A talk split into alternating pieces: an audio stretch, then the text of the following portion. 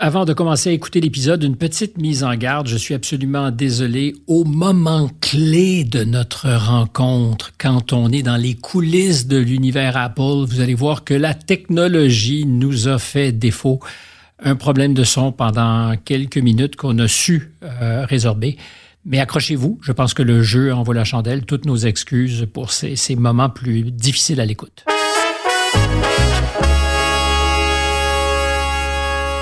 Il faut de tout dans une équipe. nous, on était, on était une douzaine de geeks, mais on pensait de façon très différente. Ça a été ça un peu notre force. sais, justement, la publicité euh, d'Apple euh, avec euh, Einstein to the Crazy Ones, The Misfits, puis tout ça. Ben nous, c'était un peu ça. Quand on est arrivé, on était ça, puis on pensait qu'on allait joindre des gens comme ça. Puis on était très, très surpris que c'était pas ça. Qu'il y avait même des gens chez Apple qui nous voulaient pas, là, qui disaient, ben non, on est Apple, on peut tout inventer nous-mêmes. Pourquoi on va faire venir des, des gens... Des barbares. c'est toi qui l'as dit. Euh, donc, c'est sûr qu'on n'a pas été accueillis les bras ouverts. Euh, Est-ce qu'il y avait de la condescendance? Oui, beaucoup.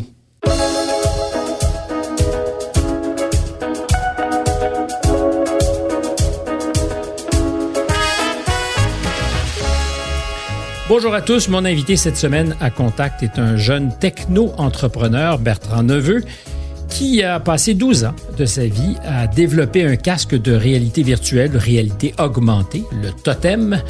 Un succès qui a été récompensé au Consumer Electronic Show de Las Vegas, assez pour que le géant Apple lui offre euh, la coquette somme de 40 millions de dollars pour acheter son produit une transaction accompagnée aussi d'un déménagement en Californie de la petite équipe de Bertrand, qui a poursuivi son travail là-bas à Cupertino. Euh, je rappelle aussi à ceux qui veulent nous voir sans le bénéfice de la réalité augmentée ou virtuelle qu'il est possible de le faire en allant sur notre chaîne YouTube, sinon euh, par les oreilles. Ça se passe aussi très bien. Bertrand, bonjour. Bonjour. Merci d'être là. Ben, merci de m'inviter.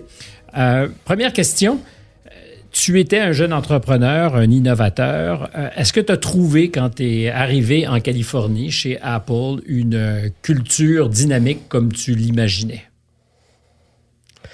C'est une question complexe. Je dirais que. Oh, c'est une question toute simple. Elle n'est pas complexe. Elle pas complexe. Ben, la réponse est complexe, disons.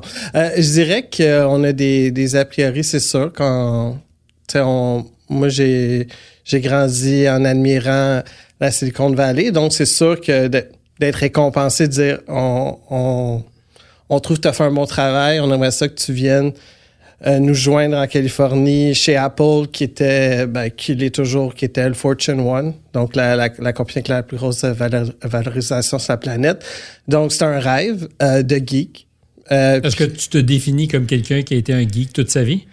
Oui. je pense que ça a évolué avec le temps, mais oui, un geek euh, est fier de l'être. Euh, alors, euh, avant qu'on aille en Californie chez Apple, justement peut-être pour nous aider à comprendre cette histoire, le héros d'Apple, Steve Jobs, a uh-huh. développé son premier produit dans son garage. Exact. le reste is history, comme on dit souvent. Ton casque de réalité augmentée, le totem, tu as développé ça aussi dans ton garage, ta cuisine? Ça a commencé dans ma cuisine, après ça dans un petit appartement où je faisais ma soudure dans le sous-sol. Après ça, on a, j'ai eu un enfant, on a déménagé, puis j'ai fait ça dans mon sous-sol. Puis, la raison pourquoi en Californie c'est le garage, c'est qu'il n'y a pas de sous-sol en Californie. Mais l'esprit est le même, on s'entend. Exactement. C'est patenté à la maison. Exactement. C'est d'utiliser les ressources de manière plus efficace, donc le faire chez soi en commençant. Euh, geek, est-ce que ça signifie que depuis toujours, tu es euh, attaché euh, à tes ordinateurs, à des consoles de jeux vidéo? Oui, tout à fait. Je, premières ententes j'ai eu, c'était un Apple IIc. j'ai eu un ColecoVision. Je me souviens, mon père m'avait acheté ça un, un, Noël. Ça a été une grande découverte pour moi. J'ai joué à Donkey Kong, puis j'ai découvert un monde merveilleux et créatif. Tu crois aux vertus de, ben, de l'enseignement, je ne sais pas si c'est exactement de ça qu'il s'agit, mais d'un parcours d'éducation à travers euh, la réalité virtuelle ou à travers les jeux vidéo? Tout à fait. Moi, euh, bon, à la base, quand j'ai parti Virvana, qui s'appelait True Player Gear au départ, ça le dit bien, True Player Gear, c'était très gamer focus. Euh, True Player Gear, donc équipement pour les vrais joueurs. Exactement. Donc moi, je me considère comme un joueur invétéré, un hardcore gamer, comme on, on l'appelle. Depuis toujours, donc. Depuis toujours, ouais. Euh, donc, c'est pas un hasard que au départ, à Montréal, quand j'ai lancé ça, je voulais être le Apple du AR-VR. Puis le hasard fait les choses. AR-VR qui signifie? Augment, euh, virtual Reality, Augmented Reality. Donc, euh, ouais, c'est ça. Parce que ton intuition, il y a combien d'années, c'était que cette réalité augmentée, cette réalité virtuelle allait devenir euh, probablement la tendance lourde dans nos vies, dans nos économies et dans le développement de ce que les machines ajoutent à nos vies. Oui, parce que je pense que c'est une extension naturelle de l'être humain. Le cerveau a évolué dans un environnement 3D. Donc, euh, on utilise des écrans 2D en ce moment parce que c'est l'interface la plus simple qu'on a trouvée pour l'instant. Donc, un écran plat, c'est un écran Exactement. 2D. Exact, un écran 2D. Bon, ça peut être euh, euh, tactile ou non, euh, clavier-souris, mais je crois fortement qu'on on vit une transition depuis plusieurs années d'un web 2D à un web 3D, et puis que le cerveau a évolué dans un environnement 3D. Donc, une fois qu'on va trouver les codes dans ce nouvel environnement-là, on va être beaucoup plus productif. Donc, en ce moment, on utilise un clavier-souris parce que c'est la meilleure façon qu'on a trouvé. Mais on le voit maintenant avec Alexa, ChatGPT, tout ça. On pourrait avoir une interface vocale. On pose des questions, on, on reçoit la réponse, ce qui va nous rendre beaucoup plus productifs. Et on pourrait aussi imaginer des interfaces visuelles, c'est-à-dire qu'on nous présente des, des solutions visuelles et on n'a qu'à acquiescer. Oui, puis bon, les jeux vidéo, tu sais, on dit ah, le métavers, c'est juste les jeux vidéo. Euh, non, mais les, les joueurs, c'est des early adopters, des primo-adoptants.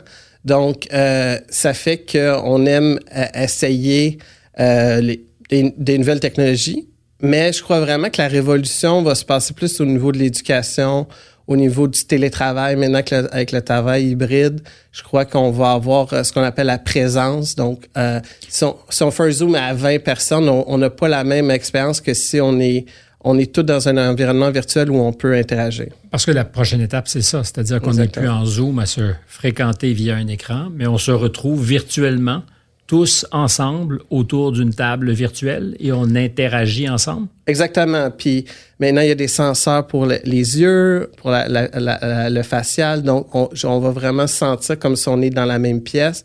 Je vais pouvoir euh, comprendre ton, ton langage corporel, puis mieux décoder.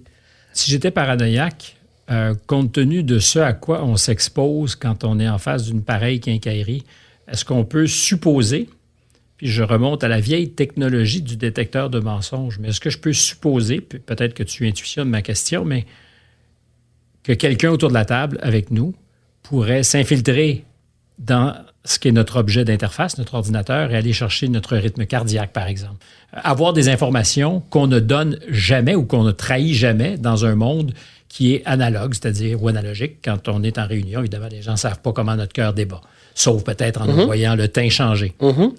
Tout à fait. Puis je pense que c'est c'est pour ça qu'il y a une réticence un peu euh, envers euh, Meta, Facebook. C'est que historiquement, ils ont utilisé la vie privée des gens pour vendre de la publicité. C'est un peu surprenant quand je vais sur Facebook. Ils me connaissent vraiment très bien. Souvent, je vais Mais consommer accumuler plus à de cause de ça. l'information, du data pour parler en franglais, Exact. Euh, à partir du moment où c'est de l'information biométrique, de l'information sur notre santé, sur notre euh, manière de réagir, parce que ça va être mesuré en temps réel, ça. Mhm. Mais c'est pour ça qu'Apple, pour moi, c'est la compagnie qui est la mieux positionnée pour démocratiser le métavers. Et ils appelleront pas ça le métavers, ils vont utiliser leur propre terme euh, marketing. Ça, Ils vont rebaptiser tout ça. C'est sûr. Et ça va leur appartenir. Dans le fond, ils vont nous créer l'impression, nous donner l'impression qu'ils ont inventé quelque chose qui les a largement précédés. Est-ce que c'est possible que ce soit comme ça que ça se passe dans leur plan de match? C'est sûr. C'est sûr. Puis je, je dis ça euh, sans savoir la réponse parce que j'étais pas impliqué dans cette phase-là euh, du, Du produit, développement. du développement, exactement. Mais si on regarde historiquement, c'est leur euh, modus operandi. tu parlais tout à l'heure des, des primo Adoptant. adoptants, donc euh, des, euh, des early adopters en, en anglais. ceux-là ont commencé à faire la preuve de l'efficacité de cette réalité virtuelle sur des plateformes de jeux.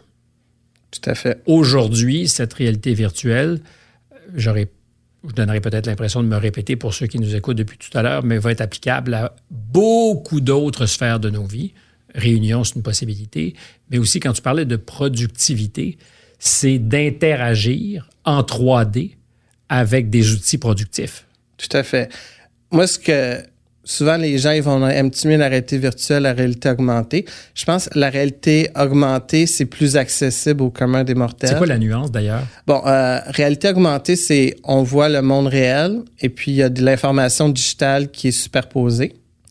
Donc, euh, la première fois que je te rencontre, je pourrais voir ta biographie au-dessus de toi, puis des informations publiques qui, qui va m'aider peut-être Ou pas, si t'es bien, euh, si t'es bien rencardé, si t'as de bons réseaux, tu aurais peut-être de l'information euh, vraiment, vraiment augmentée.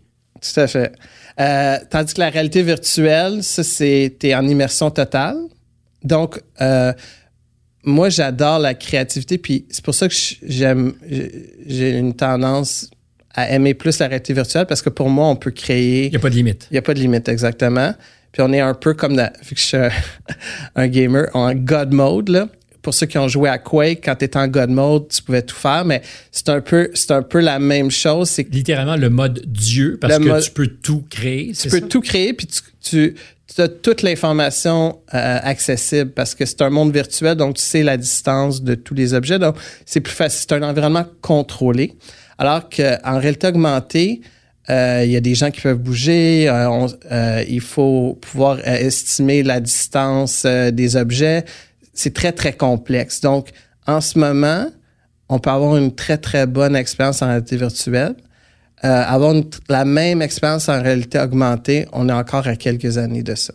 J'ai eu cette conversation avec Jean-Philippe Barry-Guerrard, qui est un jeune auteur, dramaturge québécois, parce qu'il a 33 ou 34 ans, puis je lui disais, il est un peu hybride parce qu'il a connu un peu le monde analogique, c'est-à-dire avant les réseaux sociaux, je devrais surtout dire, les rapports avant les réseaux sociaux, euh, mais aussi un monde qui était un petit peu plus analogique qu'il ne l'est maintenant.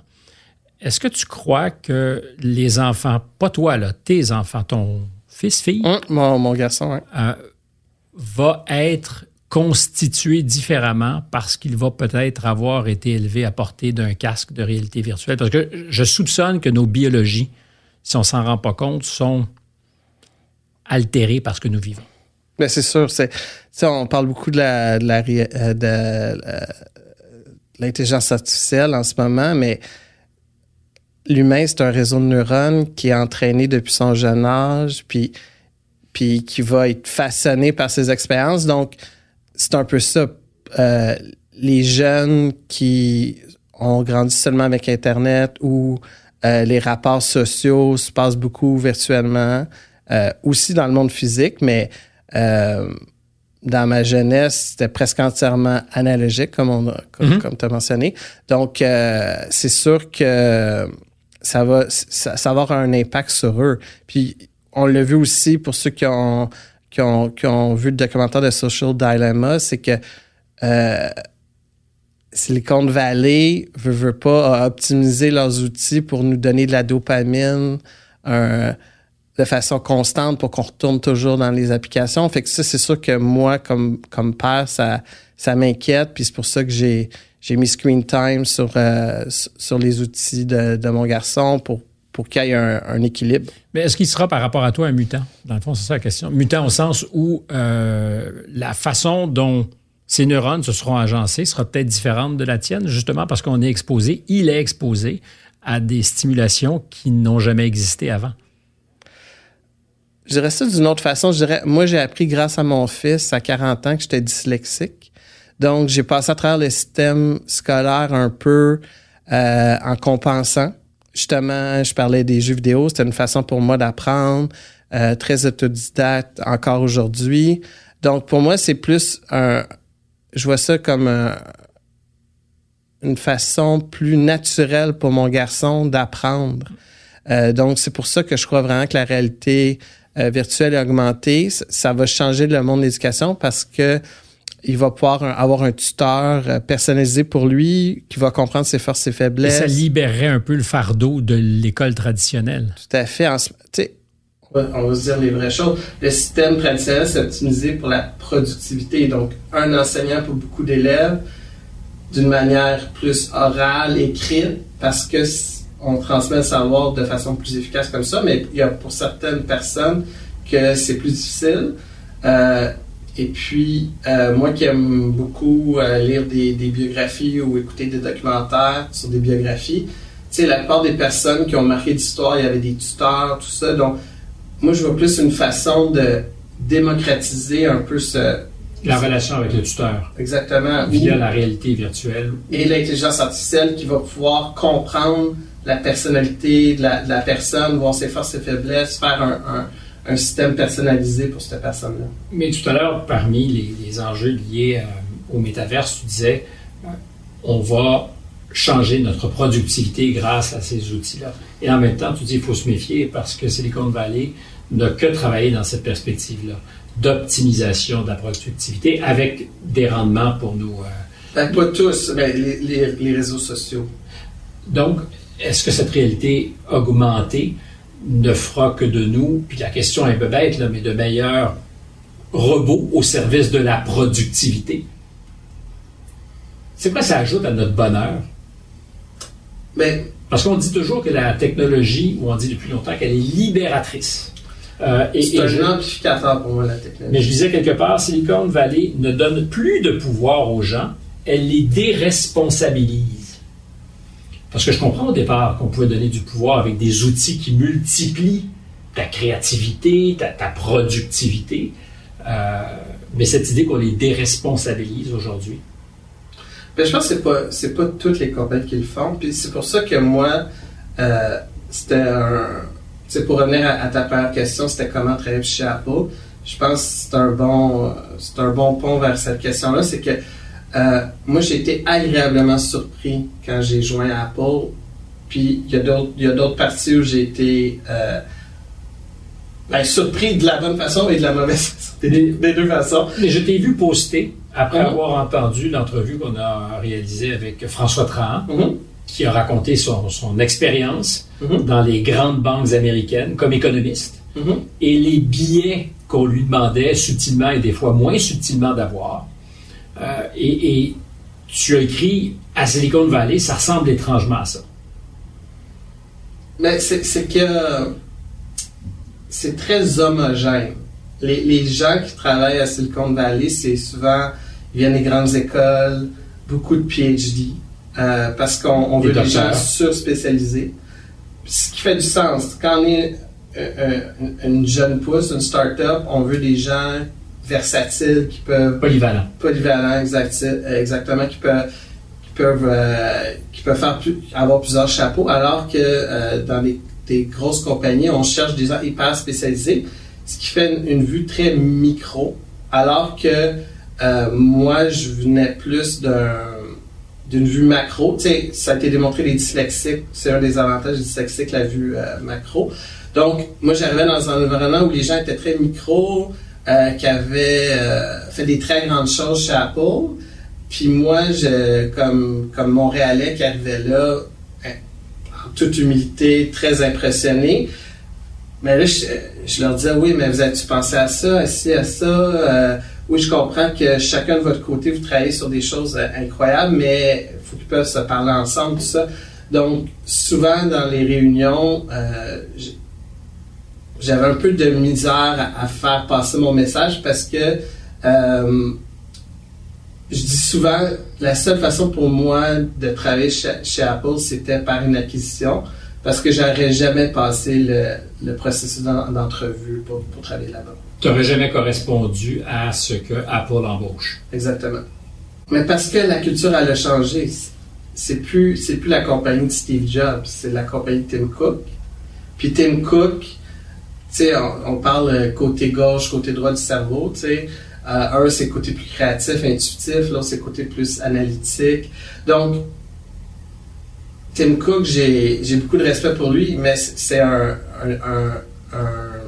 un optimisateur. Euh, donc, lui. Optimisateur.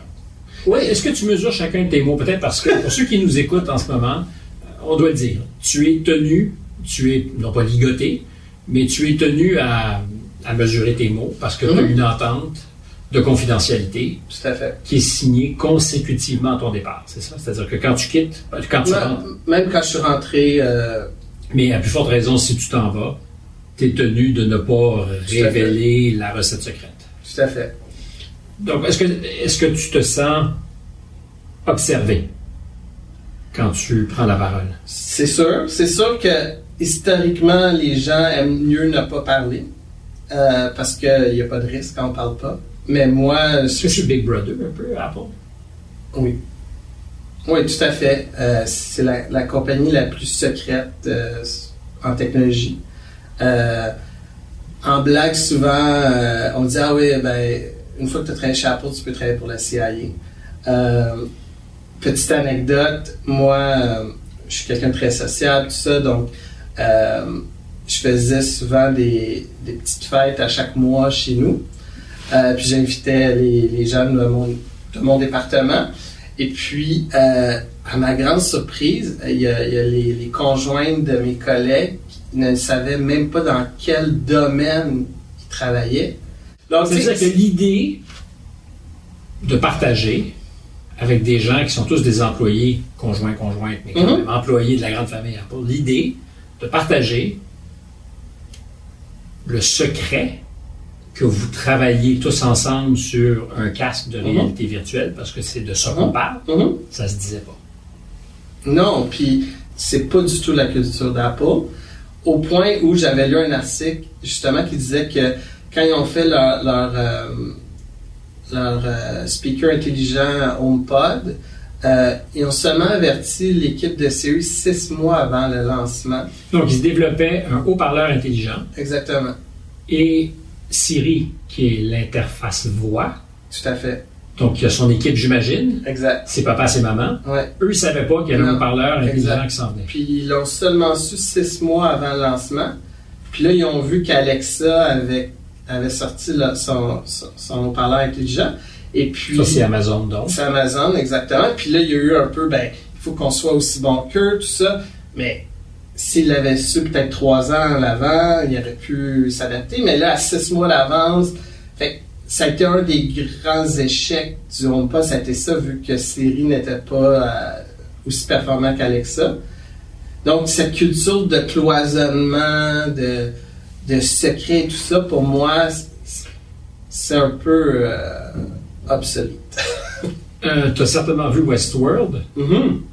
qui a été euh, ben, adapté de nouveau parce que c'est un grand classique du cinéma des années 70. Quand je t'écoute décrire ça, j'ai l'impression qu'on rentre presque dans un Westworld, c'est-à-dire que tu rentres dans un univers où euh, ben, tu dois faire attention, tu sais pas ce qui est vrai ou ce qui ne l'est pas.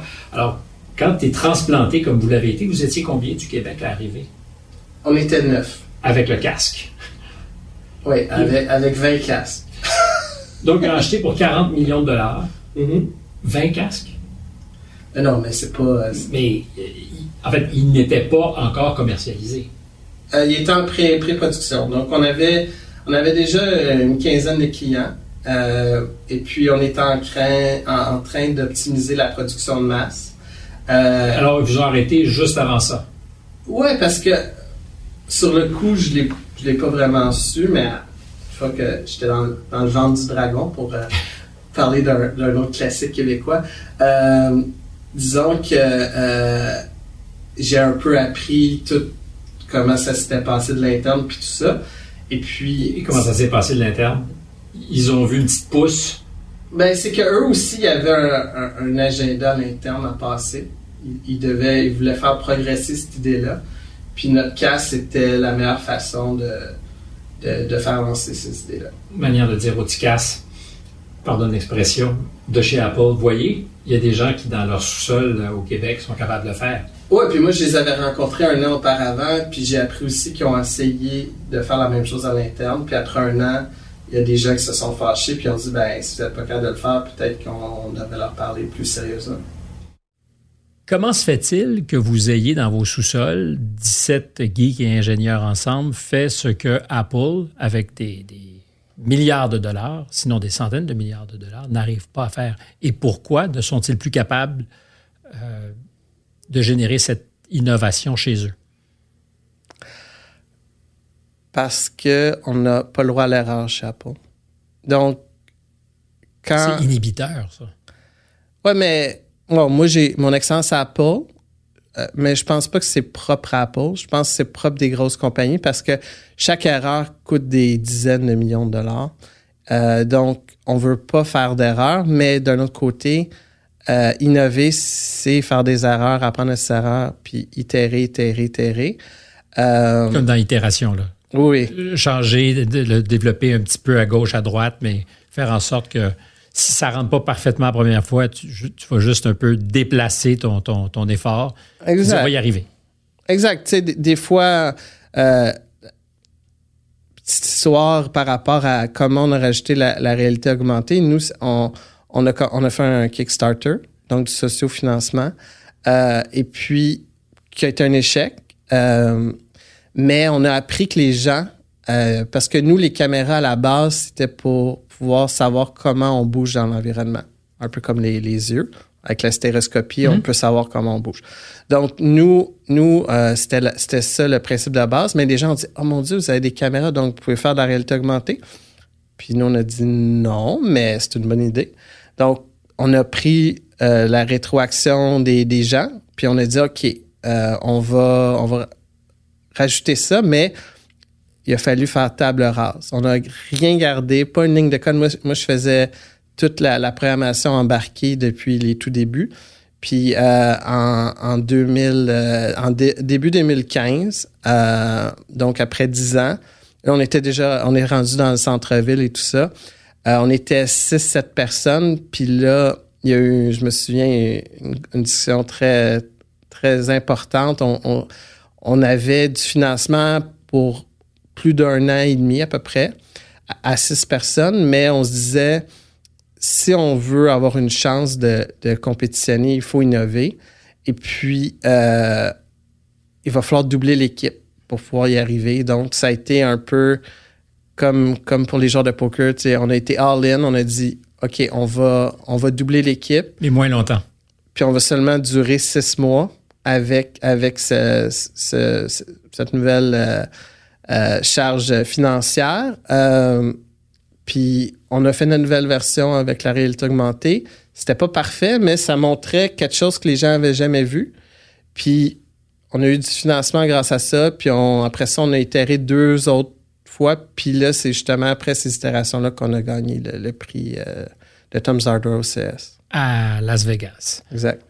Combien ça a coûté à peu près de développer le casque? Si on mettait bout à bout vos efforts, puis j'imagine que toutes les heures ne peuvent pas être comptées, mais combien d'argent a été dépensé? 5 millions. Donc, on a eu 3 millions de financement, puis on a eu euh, environ 2 millions de crédits à R&D.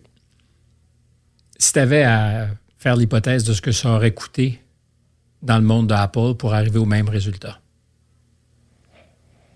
100 millions. Ça, c'est conservateur, 100 millions? Mais je parle pour le prototype, je dirais. Pour le prototype. Parce que nous, c'était un prototype. 20 mhm. fois plus cher. Oui, parce que, écoute, une chose qui nous prenait une journée à faire chez Apple prenait une semaine. Euh, euh, chez Virvana prenait une semaine chez Apple.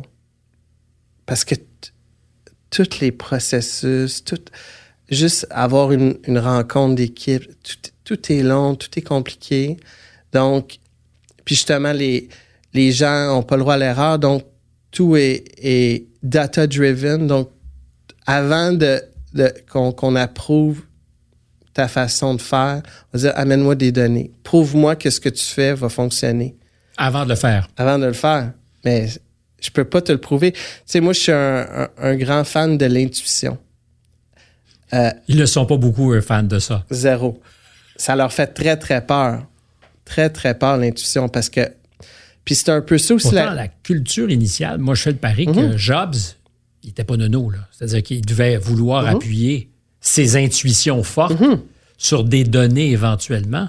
Mais les intuitions du fondateur sont aussi ce qui fait que l'entreprise est devenue géniale, non? Oui, oui, mais Steve Jobs était dyslexique aussi. Donc, moi, je pense qu'il y, a ça aussi, c'est comme on on parle beaucoup de diversité, mais il y a aussi la neurodiversité. Euh, il faut de tout dans une équipe. Nous, on était, une douzaine de geeks, mais on pensait de façon très différente. Ça a été ça un peu notre force. Puis, euh, justement, la publicité euh, d'Apple avec Einstein to the Crazy Ones, The Misfits, puis tout ça, ben nous, c'était un peu ça. Quand on est arrivé... euh, Vous vouliez être ça. on était ça. On était ça, puis on pensait qu'on allait joindre des gens comme ça. Puis on était très, très surpris que c'était pas ça. Qu'il y avait même des gens chez Apple qui nous voulaient pas, là, qui disaient, ben non, on est Apple, on peut tout inventer nous-mêmes. Pourquoi on va faire venir des, des gens... Des barbares. C'est toi qui l'as dit.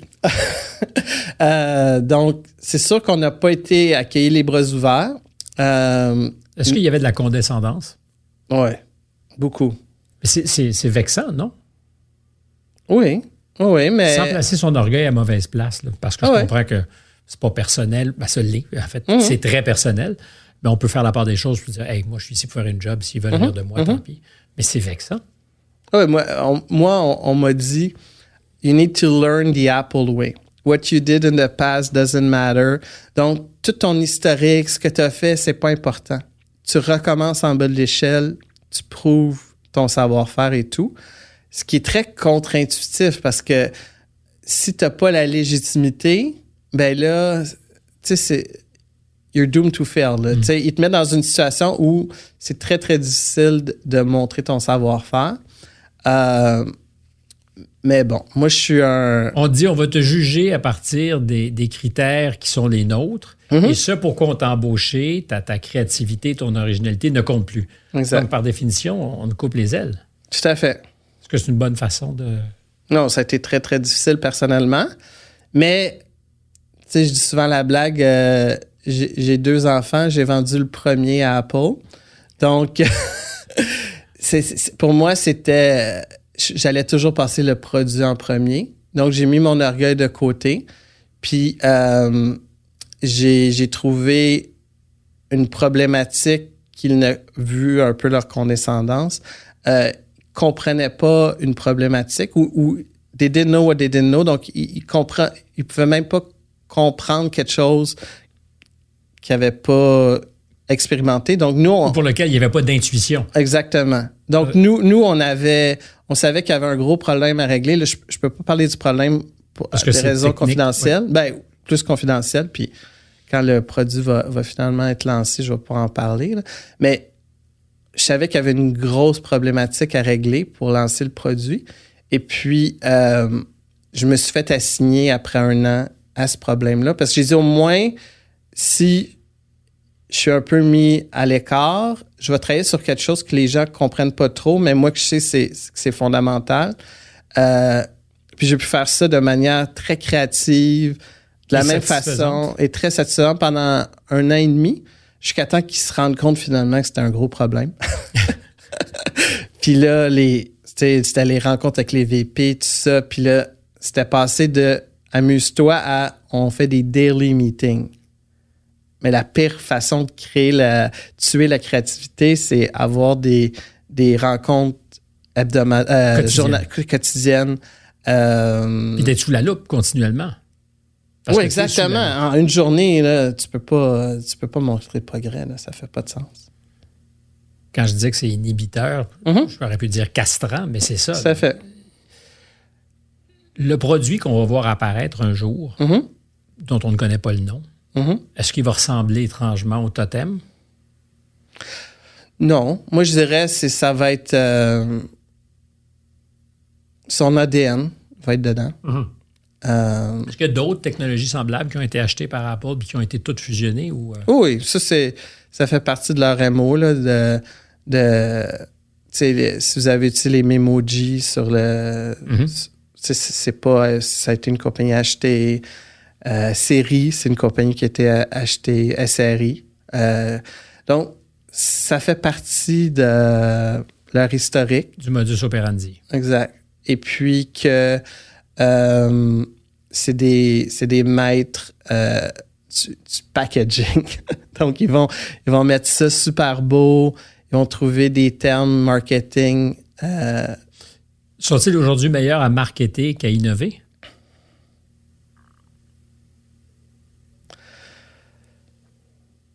Je dirais, ils, vont prendre le meilleur des compétiteurs, puis ils vont le rendre à un niveau inégalé. C'est vraiment ça la force, parce que c'est une compagnie intégrée. Euh, tu peux optimiser, dans le fond, ce qui a été développé ailleurs.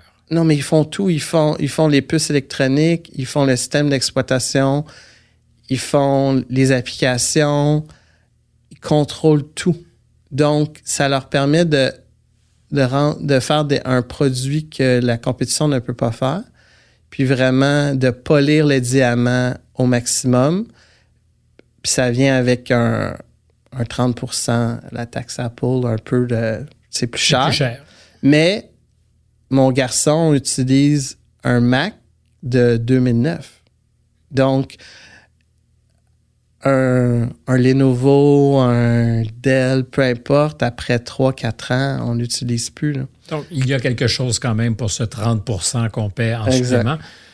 Euh, on a pensé que Facebook, qui s'est renommé Meta, mm-hmm. deviendrait le géant mm-hmm. du métavers. Quand on regarde les chiffres, ça donnait le vertige, surtout si on était actionnaire de Facebook ou de Meta, parce que c'était... Mm-hmm des dizaines de milliards de dollars, littéralement, je pense même par trimestre, qui est investi. Mhm. Un horizon de 200, 250 milliards avant de voir le retour sur investissement. Mhm. Or, aujourd'hui, ils ne sont plus là. Euh, ils ont été obligés de faire des, compressions. Mhm. Ils n'investissent plus non plus autant. Peut-être même qu'ils regrettent le changement de nom, je ne sais pas. Euh, je pense pas. Euh, Disney, qui tablait aussi beaucoup, parce qu'on peut imaginer toutes les applications dans, dans le monde du divertissement, a laissé entendre que c'était plus la baguette magique qu'ils mhm. espéraient. Est-ce que c'est Apple qui va récolter le fruit mûr? Je l'espère et je le crois. Je l'espère, pourquoi? Parce que c'est un acteur différent. Oui, parce que c'est. Malgré, euh, malgré mon expérience personnelle, je le referais de la même façon. Je revendrais à Apple. Pour moi, c'est c'est la compagnie euh, la plus éthique euh, qui, qui va vraiment. Tu sais, les données personnelles chez Apple, on, ne les aime pas avec ça. Moi, ça a été un, de mes, mes constats quand j'ai joint la compagnie. Euh, dans le processus d'acquisition, quel genre de données vous, vous accumulez sur vos, sur vos utilisateurs? Je dis, bon, on a pris un, contrat standard qu'on dit qu'on peut, qu'on peut prendre des données, mais on ne l'a pas fait encore tout ça. Puis ils nous ont dit, OK, mais détruisez tous vos disques durs. Puis j'étais OK. Euh, Parce qu'ils ne veulent absolument pas avoir à gérer ces données, enfin, être mis dans une position où ils pourraient être forcés de les partager. Parce que pour eux, c'est un droit fondamentalement humain d'avoir droit à euh, privacy, donc ça... Euh, la vie privée. La vie privée, exact. Un droit à vie privée, puis ça vient aussi de, Tim Cook, tu sais, que longtemps, il, il, a, pas dévoilé qu'il était homosexuel, puis là, il, a dû le faire, puis ça, ça, fait partie de l'héritage de Tim Cook, de, faire en sorte que la, vie privée, c'est sacré. Euh, puis c'est pour ça que pour moi, euh, je pense vraiment que Apple est la compagnie qui va ramener un peu, euh, permet d'aller au-dessus, tu sais, bridge the gap, comme on dit, là, cross the chasm, donc euh, aller au-dessus de d'un peu, tu as le, le Garner, les cycles d'adoption de Garner où, tu sais, au début, tu as, le hype, puis après ça, le Valley of Despair, puis après ça, ça remonte. Ben, on est là, là, là on est dans la vallée du désespoir en ce moment? On l'était. Euh, nous, on a vendu juste avant ça. Nous, nous on voyait que euh, qu'on s'en allait vers ça. Euh, donc, moi, c'était jamais mon intention primaire de vendre à Apple, mais on voyait que c'était difficile d'avoir du financement et puis qu'il fallait lever peut-être 50 millions pour pouvoir aller plus loin. Aller plus loin. Puis c'était pas possible au, au, Québec. Donc, nous, on a, on a dit, ben, l'hiver s'en vient, on va aller au show chez Apple. c'est un hiver qui aura duré 4-5 ans, c'est ça? Exactement.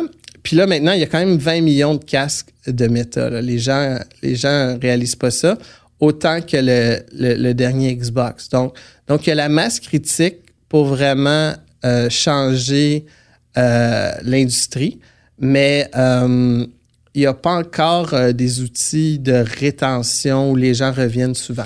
Bertrand Neveu, dans un univers où ça décollerait, mm-hmm. est-ce qu'on pense qu'aujourd'hui, la grande majorité des leviers sont dans Silicon Valley? Et qu'est-ce que ça laisse à tout le reste de l'humanité? Si l'économie, on parlait de, de dizaines de billions de dollars, de, des milliers de milliards de dollars que ça peut représenter si on, se met euh, à cette économie du, virtuel, euh, qui vont récolter le fruit? Les gens de Silicon Valley seulement?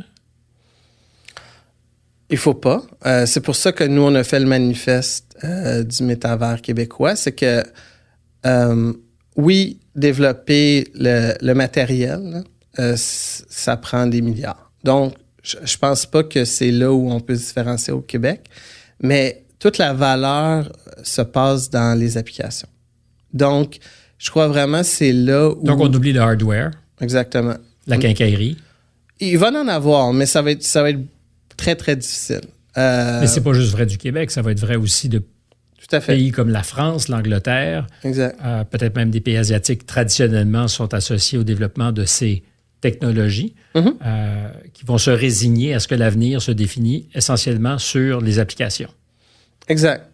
Donc, mais c'est vrai aussi si on regarde les, les laptops, les téléphones, tout ça est fait en Asie par les gros groupes. Euh, mais il y a encore il y a plein de valeurs ajoutées créées par le côté logiciel. Donc, c'est là où on peut se différencier euh, au Québec. Tu sens qu'il y a cette euh, énergie, cette volonté, ce talent? Je te dirais, moi, j'y crois pas beaucoup.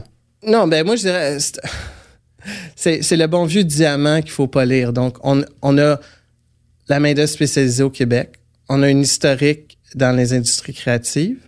Euh, on a des pionniers dans l'immersion comme Félix and Paul qui envoient leur caméra dans la station spatiale. Euh, on a une expertise aussi en matériel avec CAE, Matrox, etc. Euh, donc, on a tous les ingrédients pour faire notre place dans le métavers. Puis, les gens sont sceptiques, ils ont le droit d'être sceptiques, mais pour moi, c'est inévitable. Donc, c'est une transformation d'un mode d'un web 2D vers un web 3D. Et si on rate ce virage-là collectivement, je parle du Québec, mais mhm. ça pourrait être si on était en France pour la France, on va payer longtemps le prix d'avoir raté le virage. Oui, comme on a, on a payé le prix pour le commerce électronique, on l'a vu quand la pandémie est arrivée, les, les, les compagnies au Québec n'étaient pas prêtes à vendre en ligne. Et puis, euh, en catastrophe, on a fait le panier bleu qui était des pages jaunes. Euh, pas transactionnel. Puis ça a pris euh, beaucoup de beaucoup de millions pour arriver avec un panier bleu transactionnel qui est correct, mais boiteux. Boiteux. Euh, donc, c'est toujours moins cher d'investir tôt. Tu sais, Virvana, on a pu créer l'impossible avec 5 millions, mais si on voulait le faire maintenant, ça coûterait beaucoup plus que 5 millions. Pourquoi qu'on qu'on a eu des économies, c'est qu'on était très tôt. Ça coûte moins cher de faire des erreurs au début parce que quand on veut rattraper le temps perdu, ça coûte très, très cher. Mais pour l'instant, on n'est pas franchement dans les blocs de départ, disons les choses. Bien, euh, Triptyque Capital, c'est ça un peu notre, Triptyque Capital, qui est un fonds d'investissement que toi et d'autres avaient Exactement. mis sur pied. Exactement. Donc, donc, faire un petit peu l'historique de Triptyque Capital, c'est que moi, euh, je suis revenu au Québec puis euh, j'ai dit, bon, mais je vais être un intrapreneur chez Apple. Donc, j'ai travaillé fort pour partir le, bureau de recherche et développement d'Apple à Montréal. Euh, fait que quand je suis revenu à Montréal, on m'a dit, ah, euh, qui est un incubateur qui a été lancé euh, par Guy La Liberté, qui veut redonner à l'industrie technocrative au Québec, tout ça. Puis on a plein de belles compagnies qui sont dans l'incubateur. Euh, qui mériterait d'être financé. Puis on croit qu'on on aimerait partir un fonds, mais on, cherche un geek. Donc, un euh, geek. Et voilà, on cherche un geek. Puis euh, on avait pensé à toi. Donc, moi, j'ai dit, ben, je suis très, très flatté de l'offre. j'ai du pain sur la planche avec le bureau de Montréal, mais je garde ça en tête. Moi, j'étais déjà un ange investisseur, tout ça.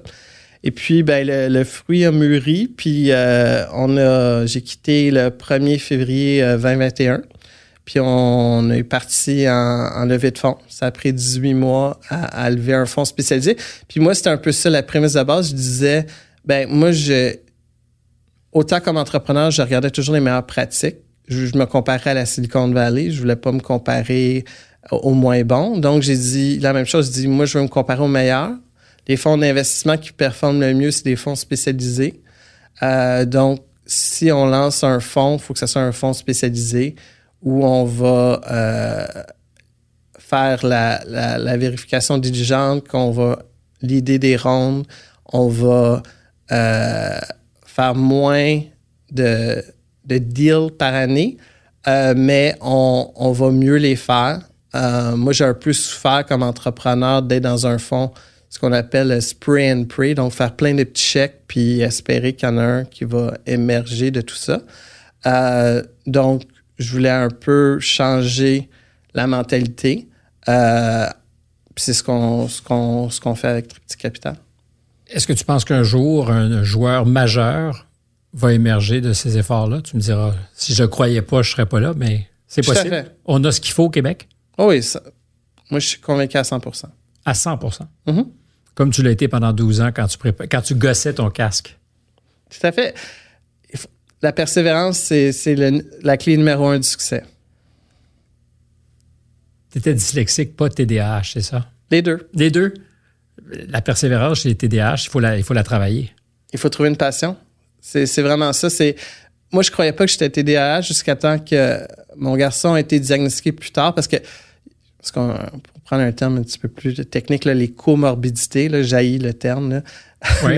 Mais, souvent, souvent, des difficultés d'apprentissage n'arrivent jamais seuls. Puis, au départ, mon, garçon a été diagnostiqué euh, dyslexique. Puis là, en lisant là-dessus, je dis, bon, je suis clairement dyslexique. Euh, puis les ah, TDAH, j'en ai pas sûr. Quand on est revenu au Québec, il a été... puis là, je me suis mis à lire là-dessus. Puis là, j'ai, j'ai vraiment compris euh, que je l'étais. Parce que c'est, plus quand on n'a pas d'intérêt, hmm. on...